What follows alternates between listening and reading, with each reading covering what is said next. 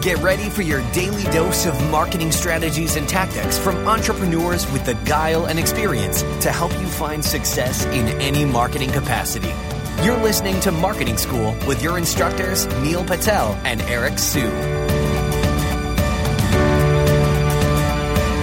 Hey, Marketing School listeners, I have an interesting stat for you. Did you know that Walmart improved their conversion rate by 2% for every second that they improved their load time? In other words, website speed helps with conversions. In addition to that, Google uses it to determine where your site ranks in their index. So the faster your website loads, the higher you'll rank. For that reason, I want to talk to you today about a company called DreamHost. DreamHost powers the web with fast websites and superior customer service brought to you by a team of web experts who are super committed to your success online. We've worked with them to create a special offer just for marketing school listeners. All you have to do is go to dreamhost.com slash marketing school to learn more and get your website online today.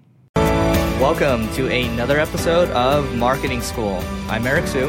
And I'm Neil Patel. And today we're going to talk about when you should not use freelancers. So, certainly, Neil and I use a ton of freelancers and here's the thing when you are looking for somebody, let's say, as an example, you want someone to do something that's uh, like like paid advertising or a really involved kind of marketing activity.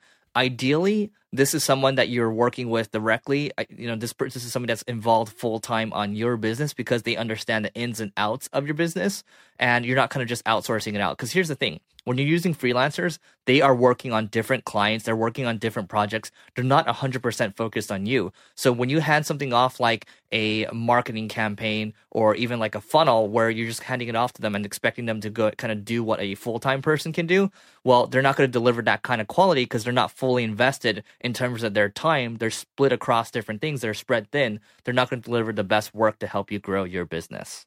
The other problem that you end up running in with freelancers is as you're trying to scale and you got your economics down, you'll find that they won't move as quick as you always want. But having people in house, your communication won't break down. You're not going to run into as many issues, and you'll find that you'll grow much faster. At the beginning, freelancers are amazing because it helps you keep your costs down. You can move pretty quick. But once you're at a scale where you're trying to get into the millions and millions of dollars, yeah, you can still use freelancers here and there, but it's just better to start doing things internal. Yeah, and so a couple of kind of things to to help you. Like, let's say you are really hell bent on using freelancers.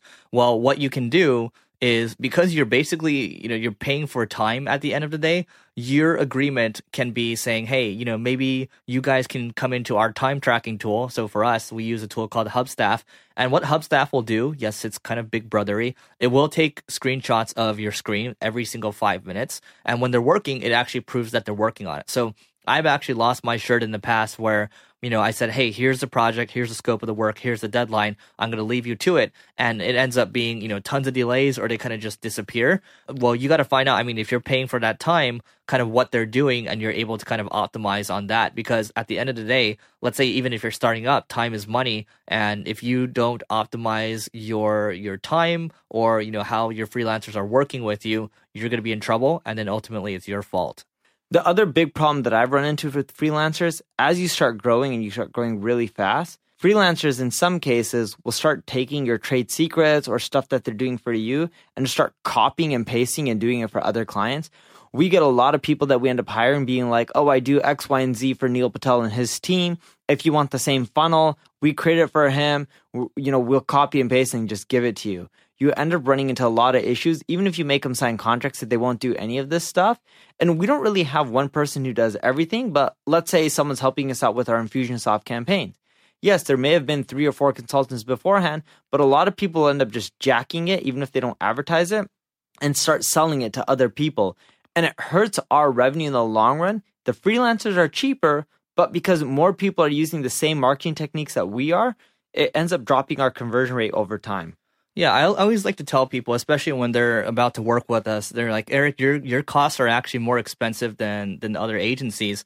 And you know what I ask them, and this is something any of you agency people um, or service based people that are listening, you can say this. You know, is it cost or is it price that's important to you? And I learned this from this uh, sales master named Victor Antonio. And so, you know, people are going to say, well, you know, they're going to get confused, right? What's the difference? Well, you say, hey, like, you know, if it's if it comes down to price, like, yes, other agencies are charging maybe 500 or uh, other freelancers, I should say, maybe freelancers are charging you 500 or $1000 a month and yes you know we might be charging five times more than that but what if they don't work out? What if you have to go through two or three freelancers and it ends up taking you you know a year or two years to get results? What are the costs of your business? Not just the the price that you're paying but also the time cost right? So what i say is in terms of price, we're always going to lose. But in terms of cost, because we're going to get you results faster, and this is the same thing with somebody that's full time, well, if price is more important, we're going to lose. But if it comes down to cost, you probably need to hire someone that knows what they're doing, whether it, it you know someone full time, not you know probably not a freelancer. So you get the my point here. I'm using the agency as a comparison, but you know we can use a full time person here to say that's the difference, right? A full time person is going to get your results faster. They might cost more in the short run, and well, they're gonna. I mean, at the end of the day, they're gonna win on cost, and then they're gonna lose on price. But you get what I'm saying. So the short answer of it is when you're starting off, use freelancers. When you're trying to scale and grow, and you're already in the millions of dollars in revenue, bring people in house. It's more expensive. You'll flow way better in communication, and you'll find that in the long run you'll grow faster. If your core team wants to use freelancers to help here and there, that's fine. But you can make that decision once you're in the few million range. Before that, by all means, use freelancers as much as you want. Great. So before we go, we have the special marketing goodies to give away to you. Just go to singlegrain.com slash giveaway to claim those goodies, and we'll see you tomorrow.